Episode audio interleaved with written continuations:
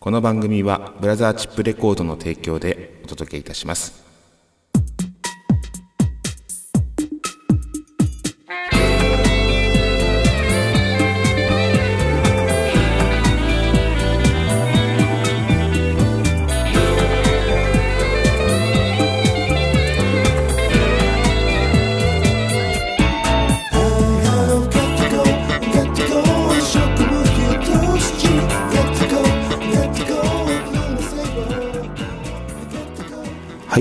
まいりました。橋本氏がお届けする、えーネットラジオ番組「今夜も闇鍋」え第49回目の放送となります。皆さんいかがお過ごしでしょうか？もうめっきり、えー昼間は暖かくなってまいりました。T シャツ1枚でも日向では全然問題ないっていうようなそんな感じでございますね。うーん。もう春も終わってしまったのかなとちょっと寂しくも思いますが。うん。でももうゴールデンウィークですね。はい、おめでとうございます。皆さんゆっくり、えーお過ごしいただければと思います。えではでは、え話題の鍋をご提供してまいります。よろしくお願いいたします。え今週はどんな闇鍋を召し上がっていただくのかと申しますと、えー橋本おメガネランキング、えー、Today's メガネミュージック闇鍋クイズゴールデンウィーク100本ノック開催ということで、えこちらも今年もやってまいりましたね。ゴールデンウィーク100本ノック。はい、えー皆さんと一緒に頑張ってまいりたいと思います。では、まずはこちらから。橋本おメガネランキング。橋本のお眼鏡にかなったあれこれを勝手にランキングしてご紹介するコーナーです。え今回のランキングは親友の樋口さんとの思い出、えーランキングということで、えーこちらはですね、樋口敦さん、えー私の、え愛知県の時に、えー随分お世話になっておりますが、樋口さんなんですけども、えー闇鍋でもご紹介しておりますが、また樋口さん、えー電話で出演していただこうかなと思っておりますが、近くですね。はい。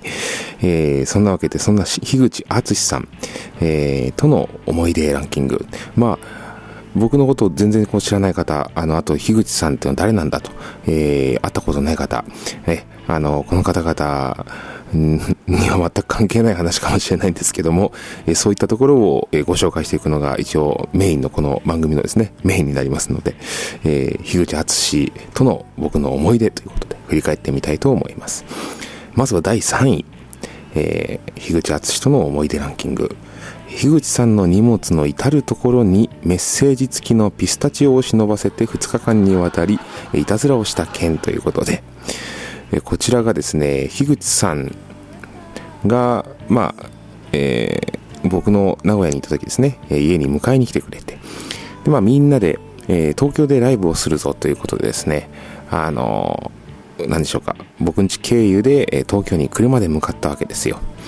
うん。で、その時に、もうそこからスタートしてるんですけど、僕が前日に用意してあったピスタチオ、えーこれにですね、あの、一個ずつ殻のところに樋口さんに向けてのメッセージをこう、ちょっと書くわけですね。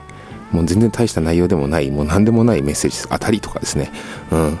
あの、5個集めたら、えー金のなんとかがもらえますとか、そういうようなこと書いたりとかですね、ピスタチオ一粒一粒にこう、僕が落書きをしたわけですよ。それを、あの、樋口さんの荷物の、手荷物の至るところに忍ばせておく。で、樋口さんがそれを見かけて何これって言ってメッセージがついてて、なんだよこれっていうようなリアクションを楽しむというだけのいたずらだったんですけども、えーこれをですね、しつこく2日間にもわたって、えー 名古屋から東京に向かっていく道中と東京でまあ一泊してですね、ライブをやって一泊して、で、また帰ってくるまでの間、えーこのピスタチオですね、これでいたずらをしたというようなことがございました。うん。まあ、例えばどこに忍ばせるのか、えー樋口さんの、えーギター、シンガーソングライターですから、ギターを持ってますけども、ギターのケースの中にまずピスタチオ、えーそして樋口さんのカバンの中にピスタチオ、えー樋口さんの、えーストールの中にピスタチオ、そして、えー 樋口さんの車のね、あのーどこかしらにピスタチオ、えー、え、いろんなところにこうピスタチオを忍ばせますね。そして、あの、その当時着てた樋口さんのお気に入りのピスタチオ色のですね、あの、ダウンの、えー、ジャケットがあったんですけども、そのダウンの中にもピスタチオ、えー、樋口さんがホテルで寝てましたと。で、朝みんなで起きましたといった時に、樋口さんの枕元にピスタチオ、えー、いろんなところにピスタチオがあります。樋口さんがお風呂から上がってくればですね、えー、樋口さんの着替えの上にピスタチオと、えー、そういったような形で、2日間にわたってピスタチオで遊びましたというような、えー、お話でございます。これが第3位でございます。はい、楽しかったですね。で、第2位、僕が海に落としたメガネがあるんですけども、これを樋口さんが見つけてくれた件ということで、あの伊勢の方にですね、みんなで、まあ、ライブしに行って、で、まあ、これも泊まったんですけども、あの、その時に、えー、中日でこう、海にですね、海水浴に行こうってことになりまして、えー、僕もほとんど海なんて行かないんですけど、海水浴なんてもうすごく久しぶりで、その当時まだ、えー、20代前半ですね。うん。で、海に行きましたと。で、みんなで水の中入ってきましたと。海水の中入ってきました。で、僕、メガネつけたまま入っていったんです。目が悪いんで、あの、メガネ取るとみんなとはぐれてしまうので、まあ、泳がないからいいかと、顔つけて泳がないからいいかなと思って、海に入っていったんですね。そしたら、まあ、波で、メガネを落としてしまいました。頭から海水をかぶってザボーンと。それで海、えー、ちょうどこう足がつかないぐらいのところに僕は立ってたので、やばいやばいと、メガネが落ちたと。慌てたわけですね。で、海もこう、多少波打ってますから流されてしまうでしょう。でも、目が悪い人はわかるかもしれないんですが、あの、メガネ一つでですね、生活してると、メガネがなくなると、ものすごくこう、窮屈になってしまうというか、生活がもう本当に辛くなってしまう。あの、本当命の次に大事なメガネでございますから、あの、メガネがないと生活に支障が出ると。で、まっすぐね、替えのメガネがあればいいんですが、旅先でそんなものを持っておりません。ね、そこからまだ、ね、道中あるわけですよ。うん。なので、メガネがないとな、やばいなと思った時に、樋口さんがちょっと待って、ちょっと待ってと言いながら、えー、自分の足で器用にこう、ね、あの、海底を探ってくれてるわけですね。そしたら、うんとか言って、で、足の親指と人差し指でそのメガネを挟んでですね なんと救出してくれたという、そういったようなことがございました。すごいですね、樋口は。勘が鋭いですね。足でもさもさもさって言ったら、あったって言ってバッと、すぐですね、その間、メガネなくしてから1分弱ですよ。樋口さん素晴らしいですね。うん、こういう時に樋口さんは、大変頼もしい存在でございます。ええ伊達に年を食っていない。うん、僕のね、7つぐらい上なんですけども、まあそんな7つ上ぐらいの、えー、お兄さんに僕はピスタチオを常に2日間にわたって忍ばせたという、えー、それは第3位ですね。はい、今のは第2位の、えー、お話でございました。海に落としたメガネを樋口が見つけてくれたと。そして第1位、えー、樋口さんとの思い出ランキング1位になりましたのは、えー、樋口敦のですね、ご自身のワンマンライブに、樋口敦が遅刻した件というのがあります。これは伝説ですよね。自分のワンマンライブ、えー、単独のコンサートの時に、しかも CD 発売しますよっていう記念のコンサート。えー、その時に、えー、自身が遅刻をしていくという、うん、到着したのがですね、あの、まあ、ね、会場して皆さんお客さん入ります。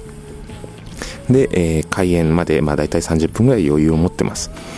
で、あの、普段であればもうリハーサルも全部終わっていて、で、落ち着いて、まあ、ご飯でもちょっと食べに行こうかと言って、で、あの、戻ってきたぐらいにお客さんが会場して入っていて、で、自分たちはまあちょっと気持ちを作って、で、まあ、ごあのご挨拶をしたりとかして、それで、あの、ステージに挑むという。えー、そういったまあ通常はライブそういったもんなんですが、えー、この当時の樋口は違いますね。もうすでにお客さんは入場しております。でもまだ樋口は、えー、会場に向かっております。で、さらに、えー、開演しましたという開演時間にもまだ樋口は会場に向かっておりました。えー、お客さんはずっと待っていたと。で、なぜ僕はそれを知っていたのかっていうとですね、僕は樋口さんの、あの、専属の PA、まあ、あの、何でしょうか、音響担当で僕があの音を作ってあのマイクとか立てて機材を用意してこう、えー、音の調整したりとか、えー、そういったも逆あの逆の何でしょうか。裏方の仕事をその時樋口さんに依頼されたのであやりますよもちろんって言って、えー、樋口が僕のその当時住んでた名古屋の家まで、えー、車でまず迎えに来てくれるんですね。でそこに僕の部屋にあった機材を積んでその会場のカフェライブだったんですがカフェに向かう。でその迎えに来るまでのまあ僕はずっと待ってたんですけども樋口全然来ないんですね。うん。でまあ樋口さんは僕の家に1時間ぐらい遅れて到着しました。うん。でその時のねな、なんて言ったのかな、言い訳がですね、なんて言ったのかな、ちょっと覚えてないんですが、お母さんの、えー、毛糸を買いに、お使いに行かされたっていうようなことを言ってたような気がするんですけど、ちょっと確か確かじゃないんですが、えー、それで1時間ほど遅刻してうちに来ました。樋口さん、これ大丈夫なんですか？リハーサルとかもあるから。で僕は声かけたんですけど樋口はいや大丈夫だと。僕は近道を知ってるんだとそれで大丈夫大丈夫って言いながらリハーサルもね僕はもうすっとできるから大丈夫で。ね。で僕は分かりました。っつって樋口さん運転する車に揺られながら、えー、会場に向かうわけです。そしたらですねいろんなトラップがありますね、うん、まずは渋滞ですよね。あれ？って言いながら、いや、こっちはちょっと渋滞混んでるな、おかしいなって言いながら、じゃあ抜け道を一つって言いながら、樋口さん抜け道を僕はね、知ってるんだ、この道がね、って言いながら抜けていくわけです。そしたらですね、同じところをぐるぐるぐるぐる回り始めまして、全然道があの分かっていないという状況になりまして、迷ってしまう。それで、あの、その当時、樋口さん多分ナビがついてなかったんじゃないですかね。えー、車止めて地図を開いて、あれおかしいなって言いながら、えー、そうこうしてるうちに、まあお客さんはもう会場に入って、で、お茶をしながら待っていて、で、開演時間になって樋口が来ないと。そしたらですね、ようやく樋口さんが渋滞を抜けて、もう僕はね、脇に汗をかいてましたよ。大丈夫かこれって言いながら、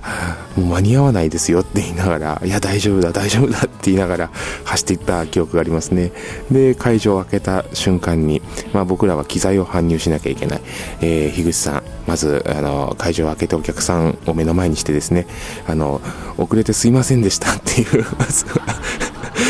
あの、本日の主役ご登場で、まずは謝罪から入りましたね。うん、あんなもなんかこう、記念、記念と言いますか、ちょっと印象深いワンマンライブ初めてでございましたが、本日の主役がですね、まずは謝罪から入った、えそんなコンサートを行ったという樋口敦でございます。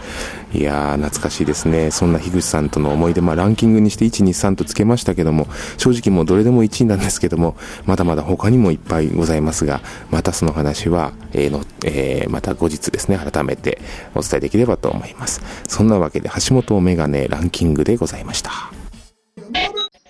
Today's メガネミュージック楽曲をご紹介するコーナーです。今週は、橋本康のミニアルバムルテンの空より、え、皆様、え、おなじみのこの曲をご紹介したいと思います。えー、メガネの車窓からという曲でございます。こちらは、えー、アベマ TV の、え、金ちゃんドントプラチナのオープニングテーマでずっと使っていただいておりました。えー、これがもうこの番組が、え、終了してからもうこのちょうど闇鍋がその後に始まっておりますので、まあ、約1年ですね、えー、経ったということで、闇鍋も5月で、めざくあの1周年ということで2年目を迎えるわけなんですけども、えー、そんな記念すべきこの5月、えー、このこちらのメガネの車窓からをお届けしたいと思います。聞いていただきます。どうぞ。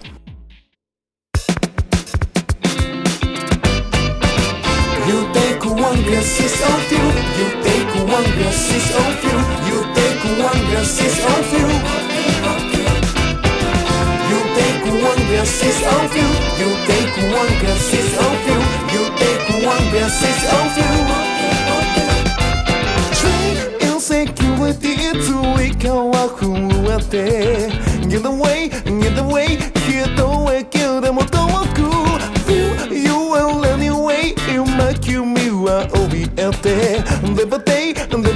day 心少し反射するビッグスモーク Such a light, such a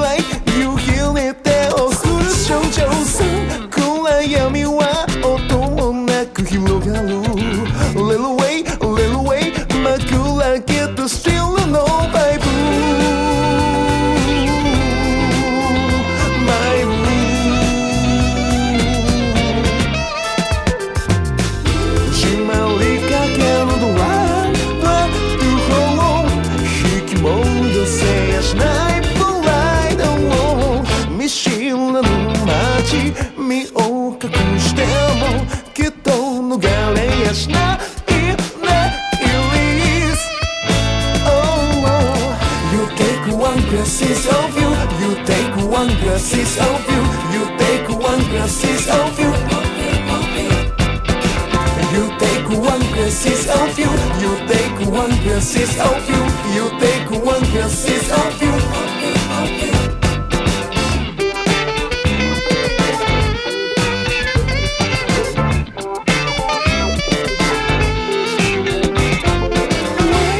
Sumir a subir, domine ou Can't you?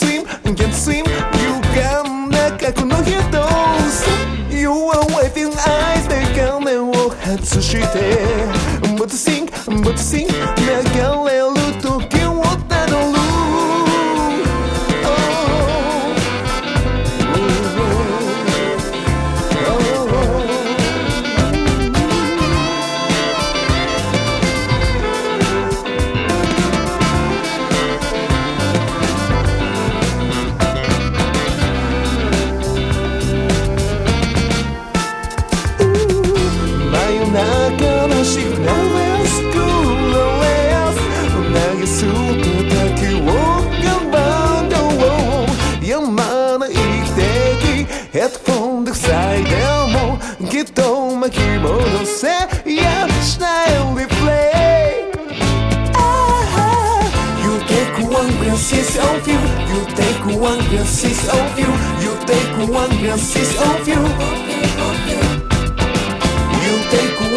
glasses of you. You take one glasses of you. You take one glasses of you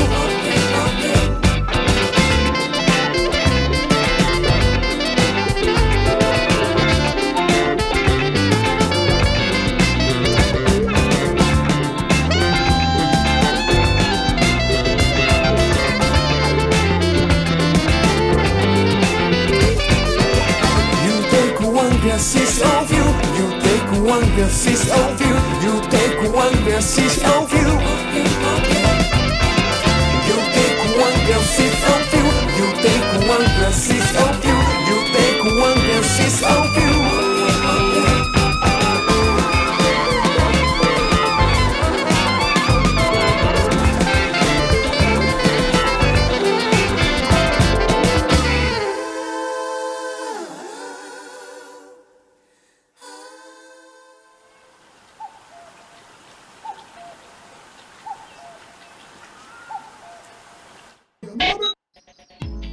闇鍋クイズゴールデンウィーク100本ノック開催ということで、ツイッターにてお題を出題しまして、フォロワーの皆さんより、えー、珍回答を寄せていただいてご紹介するコーナー。えー今回は出題編、えーゴールデンウィーク100本ノックということで、昨年に引き続き、えー皆さんからの珍回答を100本集めて、僕がそれにまた、えーボケ返すというようなツイッター上でのやりとりがございます。えーまたお付き合いいただければと思います。あの、お正月もちょっとやったんですが、お正月は結局僕86本ぐらいしか返せなかったんですけども、あとは力尽きてしまいましたが、えゴールデンウィーク、え今年はなんとか、あの、こちら挽回して、100本返せたらなと思っておりますので、ぜひご協力いただければと思います。頑張ります。えーさて、え闇鍋クイズということで、えー今回は、えーお題をまたいくつか出題します。ゴールデンウィークの期間に出題しますので、ツイッターを、えー見て、えーぜひとも回答回答いただけたらと思います。まずは1本目。うん、ご紹介したいと思います。5月ですね。うん、5月といえば、鯉のぼりの、えーシーズンでございますが、えー鯉のぼり、懐かしいですね。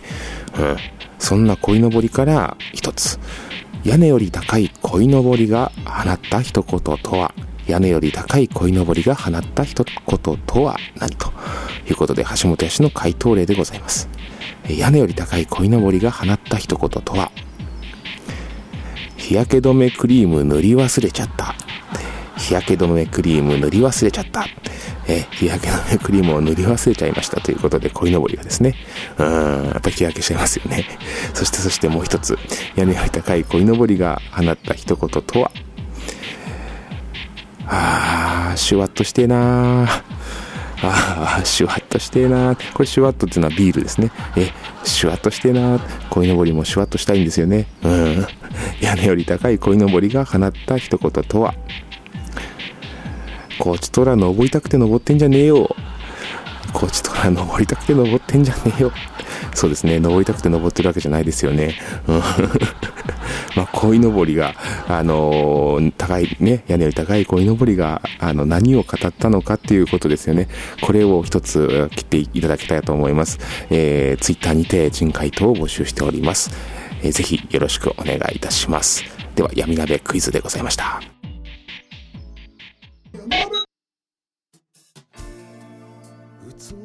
お知らせお鍋のコーナーです、えー5月はライブが1本ございます5月27日日曜日の新宿サクト橋本バンドに新たなメンバーが加入しての初ライブです、えー新メンバーえー双子の姉妹、えー岡本ツインズですね。この二人が登場します。えーまだ25歳ですね。若いです。えベースの岡本姉ちゃん野原さん、そしてボーカルコーラスの岡本さんに朝日さん、えこの二人が、え参加いただきます。えそして、あの最近、え壁に登り始めた、えーハマっておりますが、えー北川デカ小一郎ドラムですね。そして、えー加藤響も加わりますギターでございます。久しぶりのバンドの編成でのライブです。えー楽しみにしております。ぜひ皆さん、えー見に来てください。よろしくお願いします。そして、そして6月30日土曜日、えー橋本康と、えールースさんのジョイントダブルレコ発ライブということで、帰ってきたファンキーソウルブラザーズ僕たちのシャイワズライ。えー会場は新宿サクト、えー19時、えー会場19時半開演。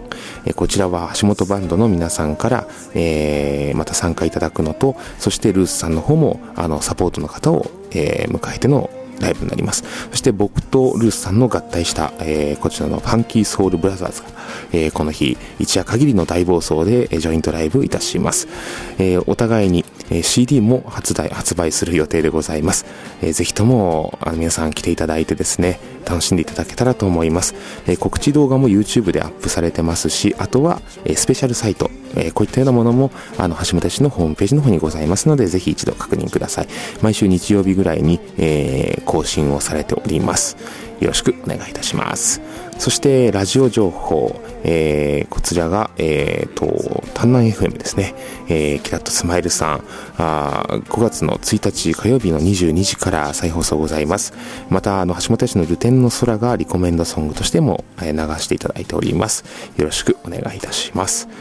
えーそんなわけで次回の放送なんですがちょうどゴールデンウィークの、えー真っ只中になるかと思いますが、うん、あ5月の4日金曜日、うん、もしくは土曜日。この辺りで、えー放送したいと思っておりますが僕はもうレコーディングにこの後入りますのでちょっとバタバタしますけどもなんとか放送したいと思います。そして闇鍋クイズの100本ノックですね、えーこちらもこの辺りからまた、えー皆さんどんどんどんどん、えー、珍回答を寄せていただけるかと思いますので楽しみにしております。ぜひよろしくお願いいたします。そんなわけで、えー今週はここまで、えー来週も鈍行列車で参ります。さよなら。